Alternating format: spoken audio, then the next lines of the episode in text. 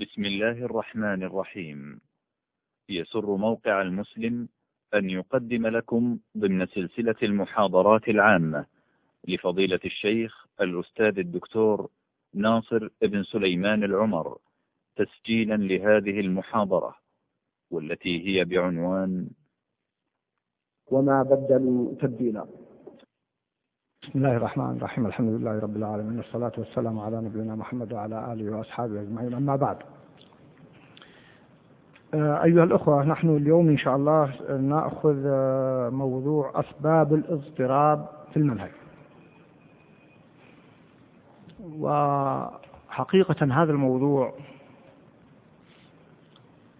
يعتبر من أهم موضوعات هذا البحث، وهو الاضطراد والاضطراب في المنهج. أخذنا في الأسبوع الماضي أسباب الاضطراد، ولكن نحتاج إلى أن نعرف أسباب الاضطراب حتى لا نقع فيها. لماذا؟ لأن الاضطراب يحدث بعد أن لم يكن، فلولا أن صاحبه وقع بسبب من هذه الأسباب ما حدث له ما حدث. فمع أهمية معرفة أسباب الاضطراد نحتاج نعرف أسباب الاضطراب الاضطراب كما كان حذيفة رضي الله عنه يسأل النبي صلى الله عليه وسلم عن الشر مخافة أن يقع فيه. أريد أنبه أيضا حتى لا يعتب عليه بعض الأخوة، قد أستعجل بعض المسائل، لأن جزء من أسباب الاضطراب هو عكس أسباب الاضطراد. فمثلا إذا قلنا إن من أسباب الاضطراب الإخلاص، فمن أسباب الاضطراب عدم الإخلاص، وهكذا. لكن نظرا لأهمية هذه المسائل ولربط بعضها ببعض، بعضها سأقف معه وقفة تناسبه، وبعضها سأشير إليه إشارات فقط، لأن قلت لكم وقفنا عنده في الأسبوع الماضي والذي قبله. لا شك من باب التذكير، ولا تملوا من التذكير في هذا الموضوع أبدا، في كل عمل ما يتعلق بالإخلاص. ضعف الإخلاص، عدم الإخلاص، عدم استحضار الاستخلاص أن العمل لله من أبرز أسباب الاضطراب. ثانيا، ضبابية الأهداف وعدم تحريرها شرعا وعدم تحريرها شرعا لما تكون إنسان أهداف غير واضحة. فمثلا طيب يحب الخير، يحب الإسلام، يريد يخدم الإسلام، تجده شعلة من النشاط في خدمة الدين، لكن أهدافه غير واضحة. ففي ضبابية في الأهداف يرتبط فيه، لأن حتى أدمج بين السببين فساد الأصل وضعف المنطلقات ضعف المنطلقات والأصول، وهشاشة الأركان التي بنى عليها دعوته، مع قلة العلم وعدم وضوح الطريق. هذه أيها الأحبة قدمتها لتأثيرها. خذوا مثال. أذكر لما قامت دولة الرافضة قبل أكثر من عشرين سنة، قام العلماء وعلى رأسهم الشيخ عبد العزيز بن باز رحمه الله وهيئة كبار العلماء ببيان منهج أهل السنة بوضوح تام. ما أقول لكم أننا فوجئنا ببعض الجماعات الإسلامية في خارج هذه البلاد تؤيد قيام دولة الخميني.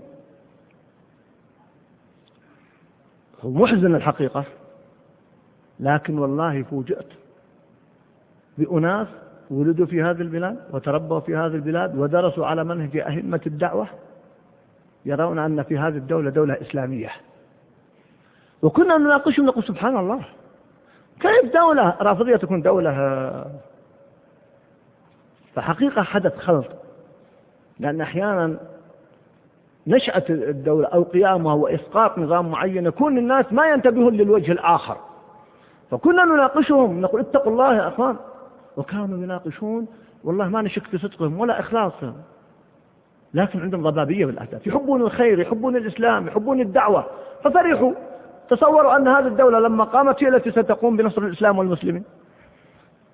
فإذا هو يتضح أنها من أشد ما عانت منه الأمة. وتعلمون الأحداث التي حدثت بعد ذلك في الحرم في أقدس البقاع. ما حدث للحجاج سنوات معينة وما سالت من دماء، أمر واضح يا أخوان، وما أصدرته من بلاء. فكنت أتعجب، أقول أين هؤلاء؟ جماعات إسلامية تؤيد مثل هذا بس لحجة أنها قالت الدولة الإسلامية، وكل دولة ترفع عن شعار إسلامية يعني خلاص أصبحت إسلامية. انظر أصلها، انظر إلى أصلها، انظر إلى كيف قامت، ما هي أصولها. هذا بسبب أيها الأخوان أحدث مشكلة ومحنة وفتنة، والله المستعان. ويتكرر المشهد مرة أخرى في مشاهد متعددة. ما هي أسباب ذلك؟ تفاجأ بدعاة، تفاجأ بجماعات تتوسم فيهم الخير بمواقف محزنة. سبب ذلك ضعف الأصول، ضعف المنطلقات، ضعف منهج أهل السنة والجماعة. أيضا من ذلك نقطة تختلف عن الأولى لكن أرجو أن تتضح بدقة لأننا نعاني منها خاصة في بلادنا، الخلط في تحرير منهج السلف. وحبنا لمنهج السلف قد يقوم من يزعم أنه ينصر منهج السلف، فنقصر منهج السلف على بعض آحاده بينما هو في بقية منهجه يخالف منهج السلف، فنتصور أن هذا ينصر منهج السلف، وهذا حقيقة. فقصر منهج السلف على بعض آحاده خطأ. منهج السلف أشمل وأعم مما يتصوره كثير من الناس، فعدم تحرير منهج السلف وفهم منهج السلف منهج أهل السنة والجماعة يوقع في هذا الخلط. أيضا عدم رسوخ القناعة في المنهج، وقلت لكم من أسباب الاضطراد القناعة بالمنهج، عدم رسوخ القناعة في المنهج، كثرة الشك والتردد والاجتهاد فيما لا فيما ما جال الاجتهاد فيه. وهذه إشكالية. يعني الآن عندنا مثلا مسائل عجيبة بدأت الآن الناس عاشوا عليها زمنا وهم على خير وعلى هدى وعلى تقوى وعلى منهج أهل السنة ومنهج السلف منهج جمهور الأمة، فوجئنا بأقوال وبجديدة. ما الذي حدث؟ طيب هذا الشخص نفسه الذي جاءك بهذا القول الجديد كان قبل سنوات مثلا كان يقول بالقول الذي على منهج السلف، معنى ما كانت قناعة راسخة في منهج السلف. لو كان علمه راسخا وقناعته راسخة بهذا المنهج ما تغير بهذه السهولة، لا، لكن كان وجد الناس ربما على شيء فصار معهم. ولما تغير الوضع عند بعض الناس وجاء الصخب الإعلامي وبدأ يطرح طروحات شديدة تغير رأيه.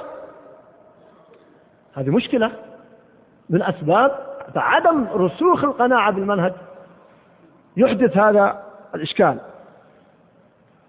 أيضا أحيانا يكون الإنسان مقتنع بمنهجه والقناعة راسخة لكن ما عنده قدرة على الدفاع عن أهدافه التي يسعى إليها ولو كان مقتنعا بسلامتها وصوابها، فتجد أحيانا يوافق على أقوال معينة أو يطلع منه تصريح معين ولو جلست معه نعم لخلك رأي آخر.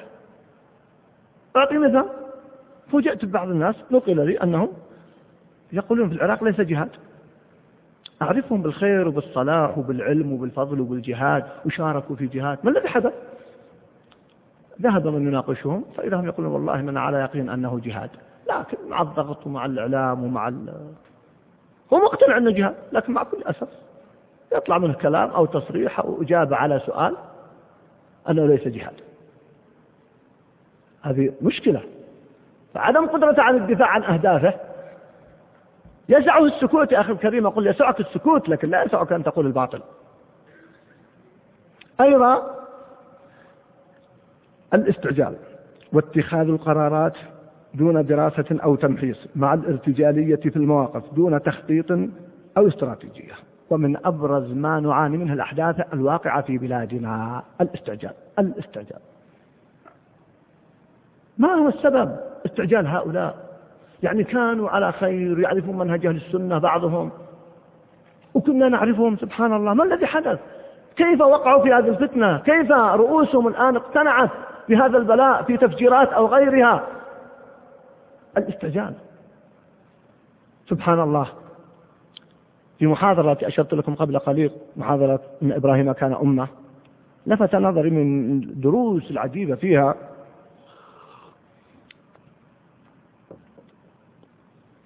أن إبراهيم بعد تلك السنوات والجهاد والبلاء وإلقائه في النار يقول الله جل وعلا فآمن له لوط فقال إني مهاجر يا ربي. ما استعجل إبراهيم عليه السلام. وذكرت من دروس التي لفتت نظري إبراهيم عليه السلام، مع أننا والله يا أخوان نقرأ القرآن فما الحمد لله من سنوات، بل تجد الواحد ربما يحفظ الآيات لكن ما ما يقف يمتلك. وخفت متأملا عند قوله تعالى فجعلهم جذاذا إلا كبيرا لهم. طيب هل الصغار أولى بالتحطيم من الكبير؟ الكبير أولى بالتحطيم من الصغير. ثم هو صنم ما يجوز بقاؤه. طيب لماذا إبراهيم أبقاه؟ مجاملة لقومه؟ كلا وحاشا، كلا وحاشا. إذن مراعاة المصالح والمفاسد. إلا كبيرا لهم لعلهم إليه يرجعون. ثم أيضا فرق بين ضرب وقتل أو تحطيم الرئيس وغيره بردة الفعل التي قد تحدث. فلذلك إبراهيم عليه السلام حكمته وأثنى الله عليه في هذا المقام، فجعلهم جذاذا إلا كبيرا لهم، معنى أبقى هذا الصنم الكبير مع أنه مستحق، لكن مراعاة المصالح. إذا ممكن ي...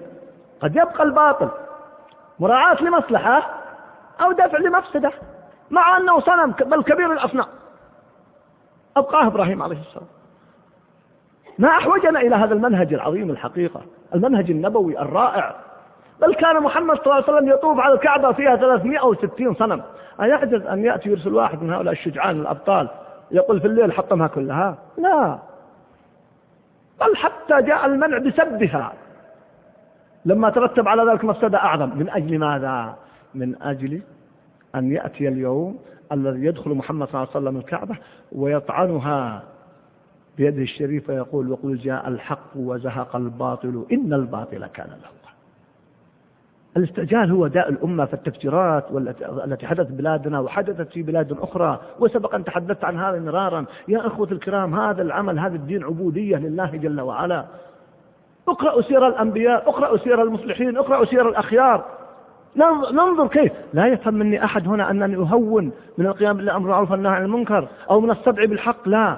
كم والله سرني اليوم، كم سرني اليوم وأنا تأتيني الرسائل والرسائل عن هذا الحفل الذي سيقام في إحدى الفنادق، في أحد الفنادق. ما أقول سرني الحفل، لا، إنما سرني هذا التفاعل من الناس لإنكار هذا المنكر. تفاعل حقيقة والله يبيض الوجه من البارحة، والرسائل متصلة والناس متفاعلون مع المفتي ومع المسؤولين ومع الإمارة في تلك المنطقة، إنكار للمنكر وعدم السكوت ومع الهيئة. هكذا يجب أن نكون. حتى بلغني قبيل المغرب، أسأل الله أن يكون الأمر، لأن كل عبر الرسائل جوال لا أستطيع أثبت أو أنفي أنه قد ألغي هذا الحفل. نحن واجبنا أن نعمل، واجبنا أن ننكر، واجبنا أن نغير، لكن في حدود. لأفرض جدلا حتى أضع المثال تماما مع كل ما عمله هؤلاء الشباب والأخيار والدعاة وطلاب العلم لإنكار هذا المنكر، لأفرض جدلا وإن شاء الله ما يقع هذا، أسأل الله لا يقع، أنه بقي. هل الصحيح أن يدخل هؤلاء بأيديهم ويغير المنكر بأيديهم؟ لا، هذا ليس لكم، هذا للهيئة، هذا لجهات الأمن، هذا للمسؤولين. فإذا قمتم بما تستطيعون وبقي المنكر ليس لكم، لكن لا يعني أيضا تستسلمون. راجعوا المسؤولين، راجعوا العلماء، راجعوا المشايخ، استمروا في المجاهدة. ما معنى إذا قام انتهينا؟ وكم حدث من منكر والحمد لله، وبهذا التفاعل الإيجابي العظيم ألغيت هذه المنكرات. نحتاج إلى هذا النوع، لكن النوع الذي بالحكمة وعلى كلمة طيبة واستمرار وصدع بالحق. ما نيأس. تعرفون بعض الأمور استمرت سنوات ما يأس الناس فيها، وجاءت بعض التغييرات النافعة، وبعد ذلك وقبله الأمر لله من قبل ومن بعد، كما ذكرت لكم هذا عند قوله تعالى إنك لا تهدي من أحببت. إذن الاستعجال من أعظم الأدواء. أردت أن أقول ما علاقة بالموضوع وما بدلوا تبديلا. بعض هؤلاء الذين استعجلوا كنت أعرفهم في منهج سليم، نعم كنت أعرفهم على منهج الحق، كنت أعرفهم من أحرص الناس على منهج أهل السنة والجماعة. ما الذي حدث لهم؟ لا أشك أن سببه الاستعجال، وإلا ما يشك الإنسان في إخلاص بعضهم، في صدقه، في حماسه لهذا الدين، ما شك، لكن استعجال إلا يريد يغير بيده. هذا ليس لك، هذا ليس للأنبياء حتى يكون لك. فلن تمل هذا الخطر العظيم. فاصبر إن وعد الله حق ولا يستخفنك الذين لا يوقنون. أيضا الفردية وعقلية الأنا. عقلية ما أريكم لما أرى وسياسة مع كل أسف إذا قالت حذامي فصدقوها فإن القول ما قالت حذامي، لا يسألون أخاهم حين يندبهم في النائبات على ما قال برهانا، تهميش الآخرين وبخاصة العاملين معه. هذا يا أخوان من الأدواء التي بليت فيها الجماعات أو بعض الجماعات الإسلامية، وبلي فيها بعض الدعاة يرى نفسه ولا ينظر للآخرين، ينصحونه يبينون له لكن لا يلتفت إليهم. هذا غير المسألة التي ذكرت كل قبل قليل في الدرس الماضي، اتباع الجماهير والأتباع، لا تختلف هذه عن تلك، تختلف تماما. نحن نجد في منسأة لا يتبع الإنسان الجمهور ولا ضغط الجمهور، ولا أيضا ينكر نصيحة العقلاء المخلصين وبخاصة من حوله. وهذا مسألة نحتاج إلى التركيز عليها، وإن شاء الله لها إضافة وبيان. إذن بقي وبقيت أمور، لكن أقف مع نقطة آمل أن وفق في إيضاحها لحساسيتها. سبحان الله، من أسباب الاضطراب الغلو في اتباع الرموز والغفلة عن المنهج الحق. مع كل أسف أحيانا بعض الجماعات أو بعض الأفراد يربي الناس على اتباعه لا أو اتباع الجماعة لا على اتباع الحق، مع أن يقول أنا أريد الحق. وهذا فرق بين المنهج والرمز. إذا ربي الناس أيها الأحبة على اتباع الرمز معناه معناه قد إذا ضلوا والعياذ بالله ضلوا وراءه، لا يسألون أخاهم حين يندبهم في النائبات على ما قال برهان، وهل أنا إلا إن غزيت إن غوت غويت وأن ترشد غزيت أرشد. هذا خطير جدا. بينما إذا ربي الناس على اتباع المنهج لو أخطأ الرمز قالوا له قف أخطأت، وإن لم يستجب لهم تركوه. مرة أخرى واسمحوا لي على هذا، في محاضرة إبراهيم كان إن إبراهيم كان أمة، سبحان الله نبهني أحد الأخوة لملحظ، ماذا قال الله لمحمد صلى الله عليه وسلم؟ قال قال واتبع إبراهيم،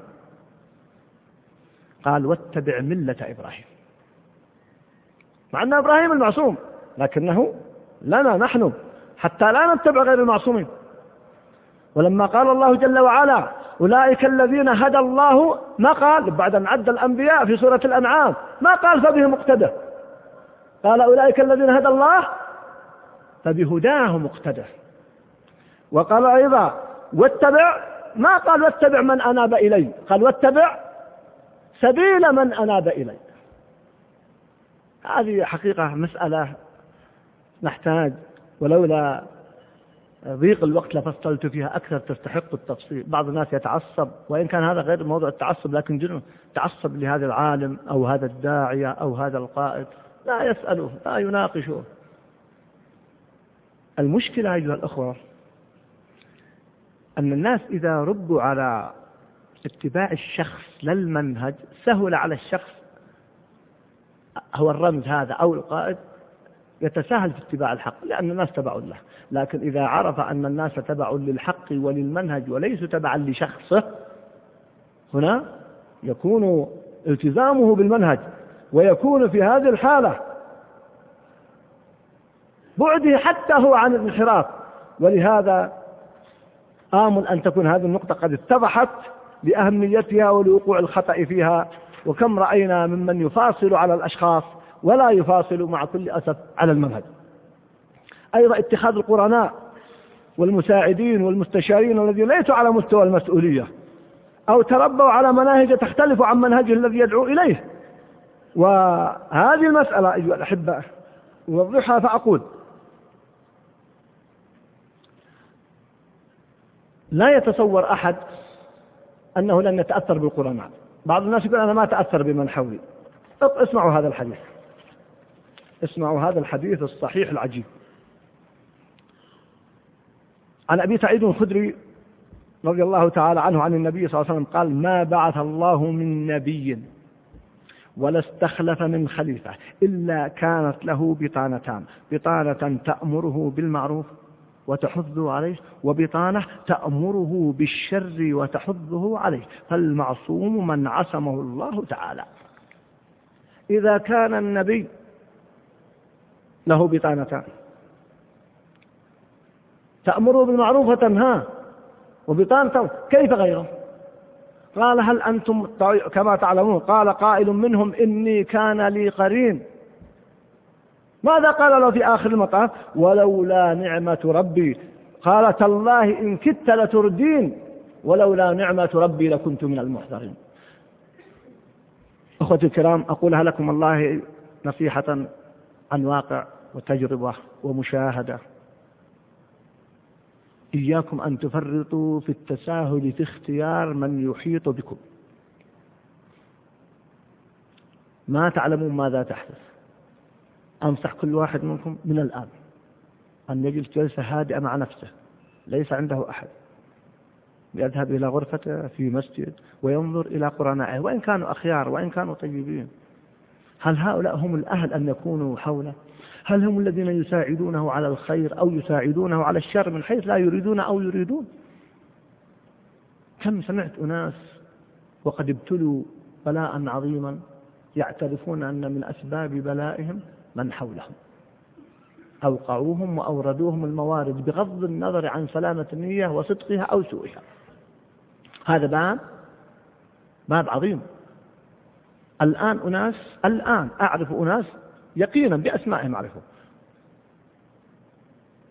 أكثر حزن ممن كان حولهم، ويقول هم الذين أوقعونا، أثروا فيهم وأثروا وأثروا وأثروا حتى أوقعوهم. ولذلك ألا تلحظون أنه دائما من أهم الأدعية التي يدعى بها وارزق البطانة الصالحة، هذا لتأثير البطانة. إذا كانت البطانة صالحة ساعدته وأيدته وقوته ودلته على الطريق. إذا كانت البطانة فاسدة والعياذ بالله ما عاد يحدث مهالك ويحدث بلاء وهو يشعر أو لا يشعر. فمن أعظم أسباب الاضطراب البطانة التي تحيطك،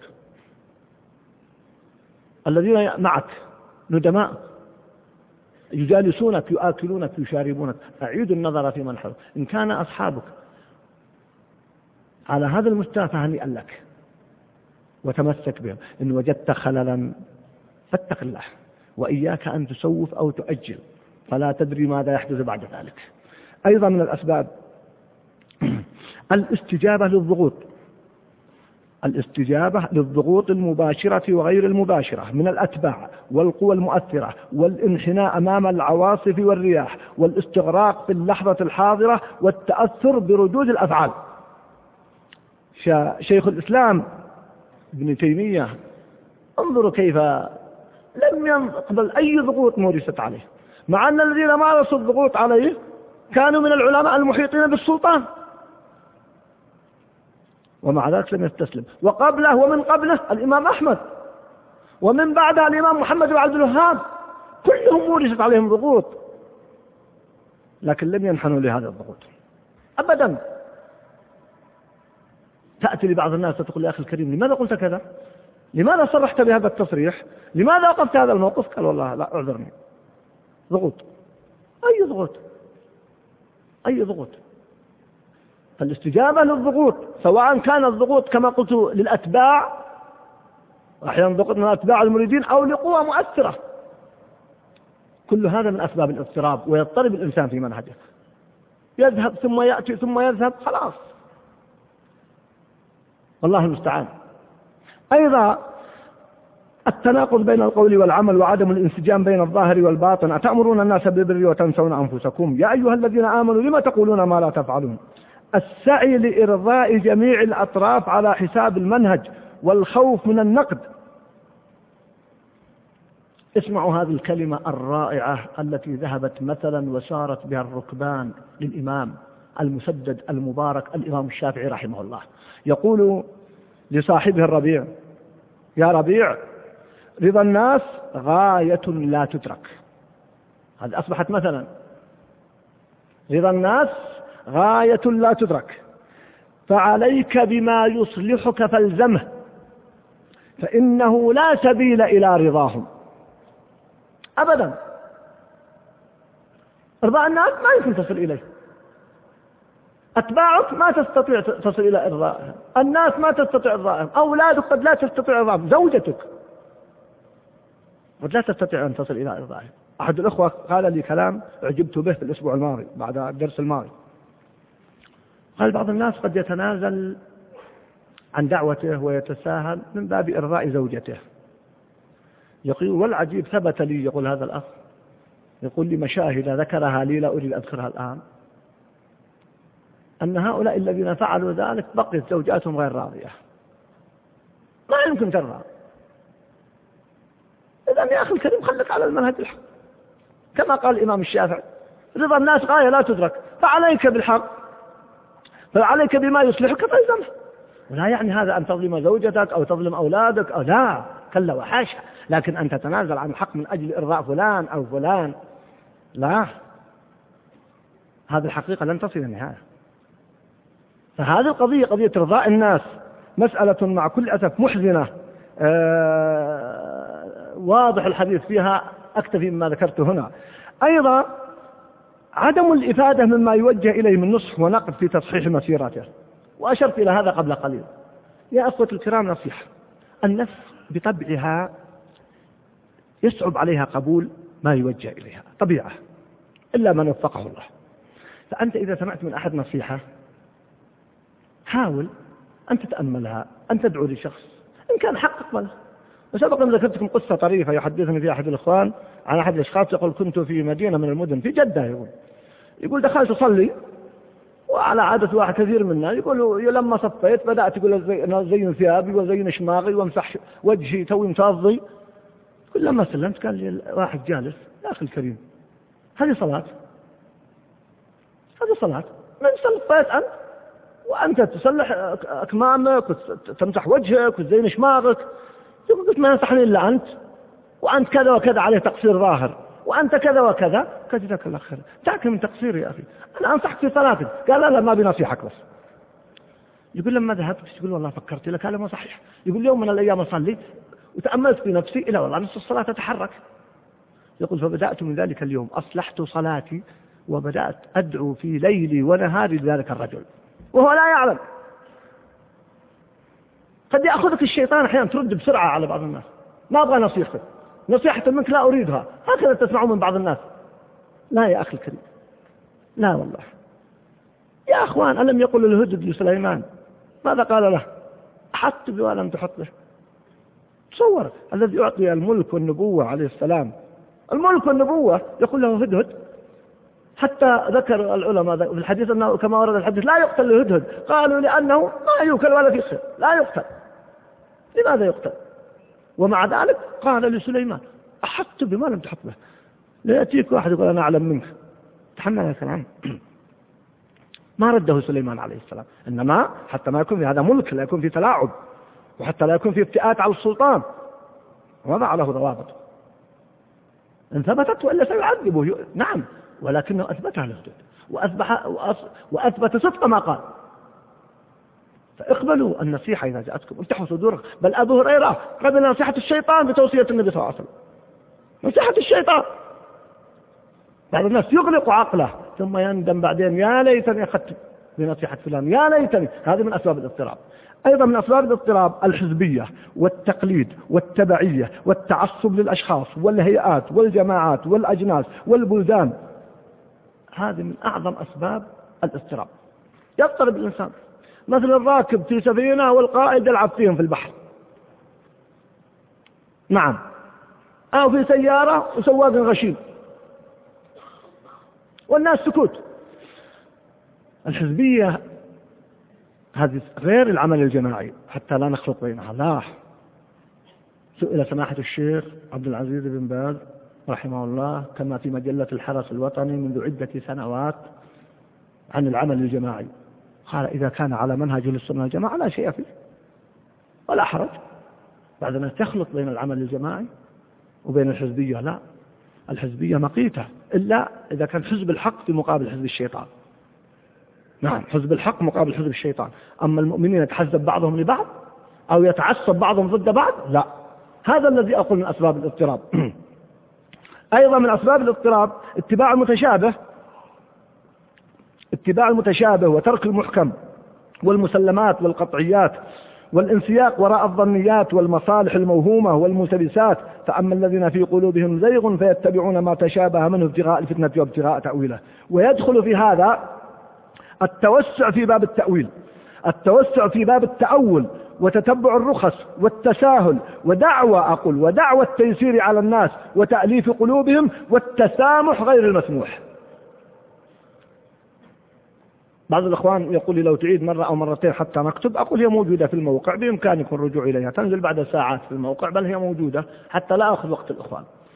إذا الشاهد أن اتباع المتشابه وترك المحكم والتأول من أعظم أسباب الاضطراب، وهو الواقع الآن في تأولات، في مشكلات، في اتباع ظنيات، تتبع للرخص.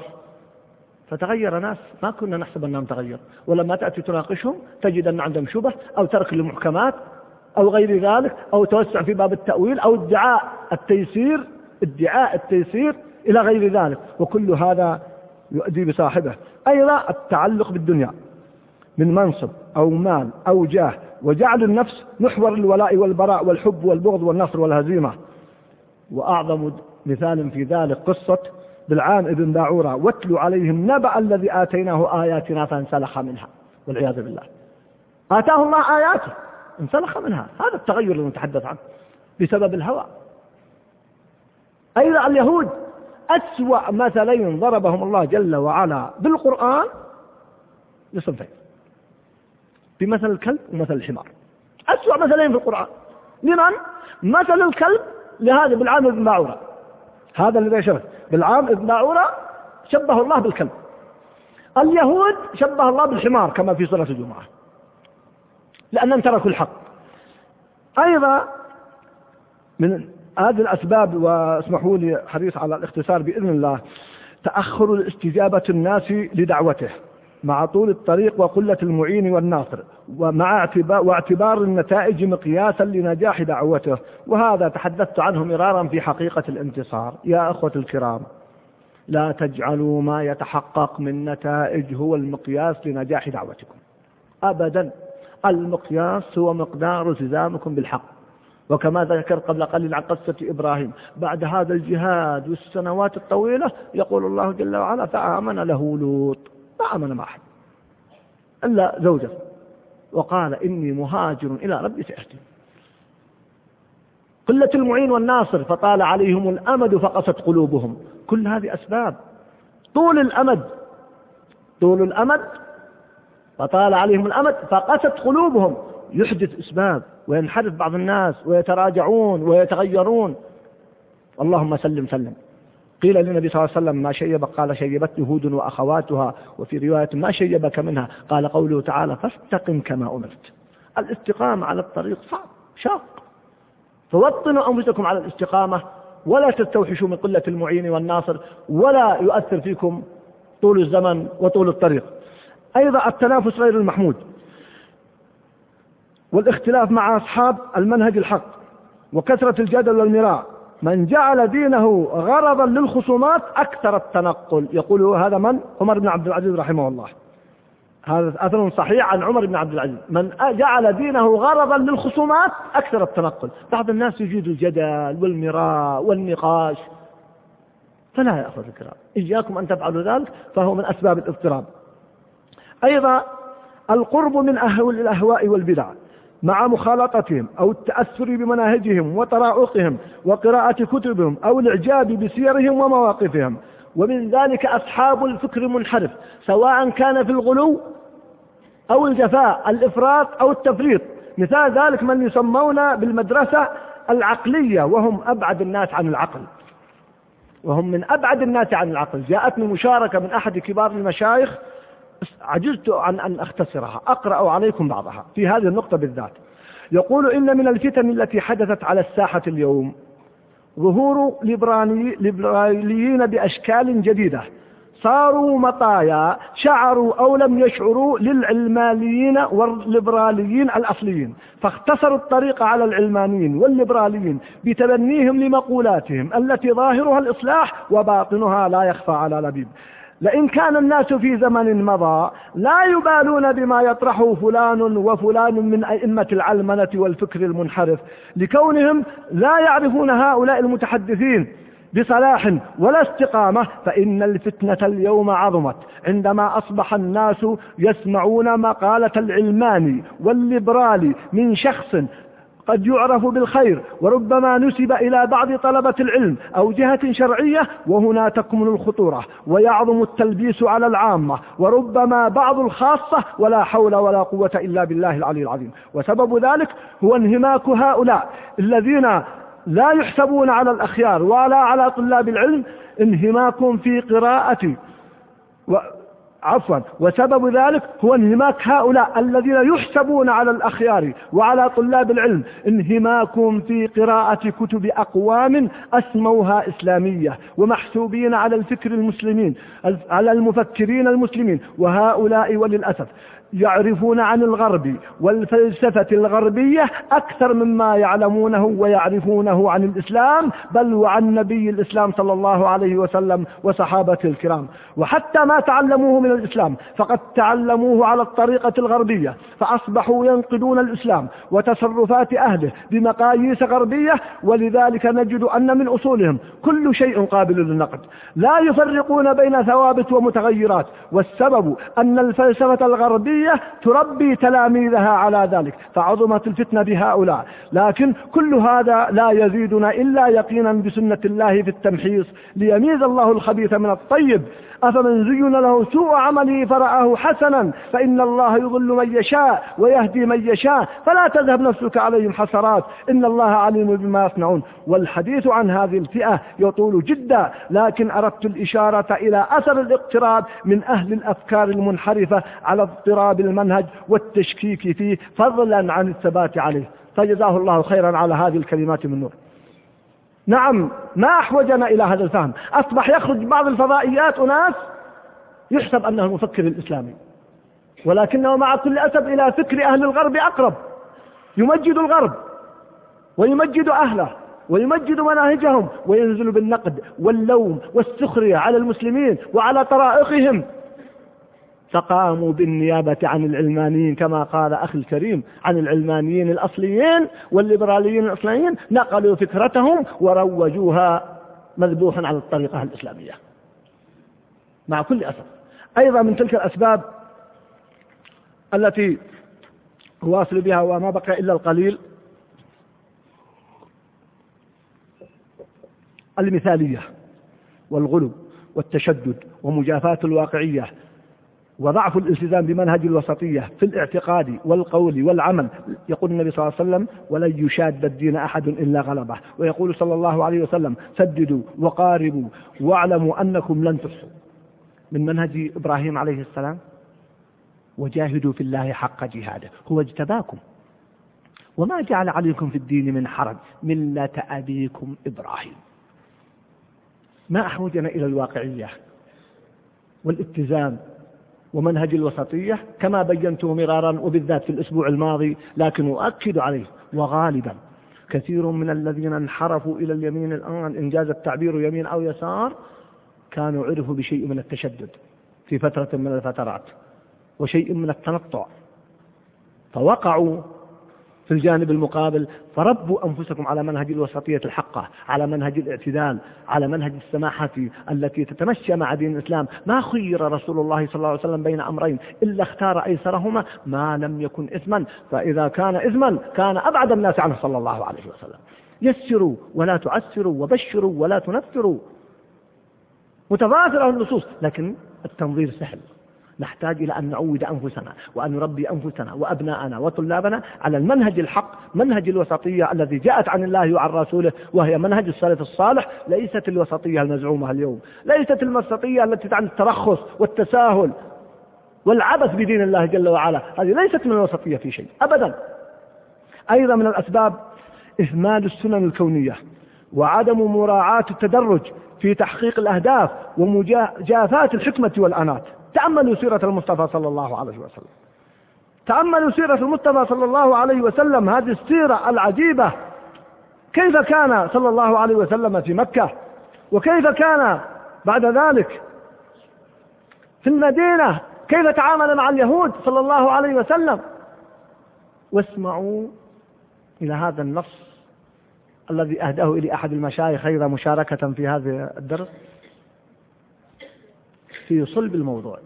يقول: من سير المصلحين وهي عجيبة ومعبرة أن عبد الملك بن عمر بن عبد العزيز رحمه الله جميعا قال لوالده أول ما بويع أبوه للخلافة، وكان عمر وكان عمر عبد الملك عند ذلك، اسمعوا، تسعة عشر عاما. هذه لها دلالة. قال لأبيه: يا أبتي، ما منعك أن تمضي لما تريد من العدل؟ فوالله ما كنت أبالي لو غلت بي وبك القدور في ذلك. ما شاء الله متحمس. نعم، لا يشك في صدقه ولا إخلاصه عبد الملك بن عمر. فيقول لأبيه: أمش، أنت الآن خليفة. لاحظ هذا، وهو الخليفة، وهو الخليفة الخليفة الراشد. يقول له ابنه كأن ابنه تباطأ مسيرته، كأن ابنه لاحظ يريد من أبيه أن يكون أسرع مما رأى. يا أبتي، لما الذي منعك؟ حماس الشباب، تسعة عشر سنة. ما الذي منعك أن تمضي لما أردت؟ فوالله يا أبي ما أبالي لو غلت بي وبك القدور. فيرد عليه أبوه الحكيم الذي ألحقه بعض العلماء بالخلفاء الراشدين، فيقول: إنما أنا، قال: يا بني يا بني إنما أنا أروض الناس رياضة الصعب، إني لا أريد أن يحيي الأمر من العدل فأؤخر ذلك حتى أخرج منه طمعا من طمع الدنيا، فأخرج حتى أخرج منه طمعا من طمع الدنيا، فينفروا من هذه ويسكنوا لهذا. ولو عمرت، يقول: ولو عمرت خمسين سنة لظننت أني لا أبلغ فيهم كل الذي أريد، لا أبلغ فيهم كل الذي أريد، فإن أعش أبلغ حاجتي، وإن أمت فالله أعلم بنيتي. كلام عليه نور وكلام. هذا عمر بن عبد العزيز، مع أنه غير وجه الأرض في سنتين وأشهر. ابنه مندفع متحمس. هذا هو الخليفة. كيف نحن نريد من البعض أن نتحمس ونندفع؟ نحن ما نملك من الأمر شيء. إذا إهمال السنن الكونية، سنة التدرج، هذا خطأ كبير جدا. الله سبحانه وتعالى قادر على خلق السماوات والأرض بقول كن، قادر على أن يخرج كل مولود كما أخرج عيسى، لكن سنن إلهية. أيضا الجمود وعدم اعتبار تغير الأحوال والأماكن والأزمان، وإغلاق باب الاجتهاد مع إهمال قاعدة المصالح والمفاسد، والتخوف من كل جديد، والارتكاز على قاعدة الأخذ بالأحوط. هذا يسبب أيضا يسبب ماذا؟ الاضطراب. بقيت نقطتان أو ثلاث أختم بها: ضعف الصبر وعدم التحمل، والاستعجال في طلب تحقيق النتائج، واليأس وسوء الظن بالله جل وعلا. وتعرفون الحديث الذي ذكرته مرارا لما قال النبي صلى الله عليه وسلم لأصحابه لما طلب منه الدعاء، قال: إن الرجل كان في من كان قبلكم يوضع في الحفرة ويشق ما بين حمله، إلى أن قال: والله لا يسيرن الراكب ما بين صنعاء إلى حضرموت لا يخاف إلا الله والذئب على غنمه ولكنكم تستعجلون. فحذاري من الاستعجال، حذاري من ضعف الصبر. الصبر ما ورد في القرآن في تسعين موضع إلا لأهميته. أيضا، والنقطة قبل الأخيرة، تعظيم الخوف. لاحظوا، تعظيم الخوف من المخلوقين وعدم تنزيل الأمور منازلها. مثلا تضخيم قضايا التهديد أو قضايا السجن أو الفصل من الوظيفة، الذين قال لهم الناس إن الناس قد جمعوا لكم فاخشوهم فزادهم إيمانا وقالوا حسبنا الله ونعم الوكيل. بينما أولئك الذين يعظمون شأن المخلوقين ما الذي يحدث لهم؟ قال الله عنهم: ومن الناس من يقول آمنا بالله فإذا أوذي في الله جعل فتنة الناس كعذاب الله. ويقول سبحانه وتعالى: ومن الناس من, من يعبد الله على حرف فإن أصابه خير اطمأن به وإن أصابته فتنة انقلب على وجهه خسر الدنيا والآخرة. نزل الأمور منازلها، لا تضخم أمر أكبر من حقيقته أبدا. قد يكون هذا الأمر الذي كنت تتصور أنه شر خير، أنت لا تسعى إليه وحاول أن تتجنبه وأن تتلافاه، فإن وقع والله ما تدري أن يكون خيرا لك. وكم حدث هذا من خير يقرره الكتاب والسنة وسير المصلحين على مدار التاريخ. وأخيرا المعاصي والآثام مع ضعف العبادة وعدم تجديد التوبة والغفلة عن الدعاء والاستغفار، كل هذه من أسباب الانحراف. ويوسف عليه السلام لما وقع له ما وقع قال الله جل وعلا فاستعصم، استعصم أي التجأ إلى الله جل وعلا. فأكثروا من الاستغفار والدعاء واذكار الصباح والمساء ليحفظ الله جل وعلا، وأعظم حفظ احفظ الله يحفظك أن يحفظ دينك وأن يحفظ عقيدتك وأن يحفظ منهجك. احفظ الله احفظ يا غلام إني أعلمك كلمات، يقول النبي صلى الله عليه وسلم لعبد احفظ الله احفظ احفظ الله تجده تجاهك. فإذا حفظتم الله في الأمر يحفظكم الله في الشدة، ليس يحفظك فقط في جسمك وفي بدنك بل يحفظك في عقيدتك وفي منهجك في زمن الفتن والابتلاء الذي نموجه الآن، موجا تموج به الأرض، موج من الفتن. احفظ الله احفظك احفظ الله تجده تجاهك. أقف عند هذا الحد، وإن شاء الله في الأسبوع القادم نواصل مع هذا الموضوع الذي أسأل الله أن يبارك فيه، وأشكركم وأكرر شكري لكل واحد منكم على مساهمته وإثراء هذا الموضوع، وكذلك الأخرى الذين أرسلوا لي من خارج المملكة ومن داخلها إثراء له. بارك الله فيكم وفيهم، أقول قولي هذا وأستغفر الله لكم. السلام عليكم ورحمة الله وبركاته، وصلى الله وسلم على نبينا.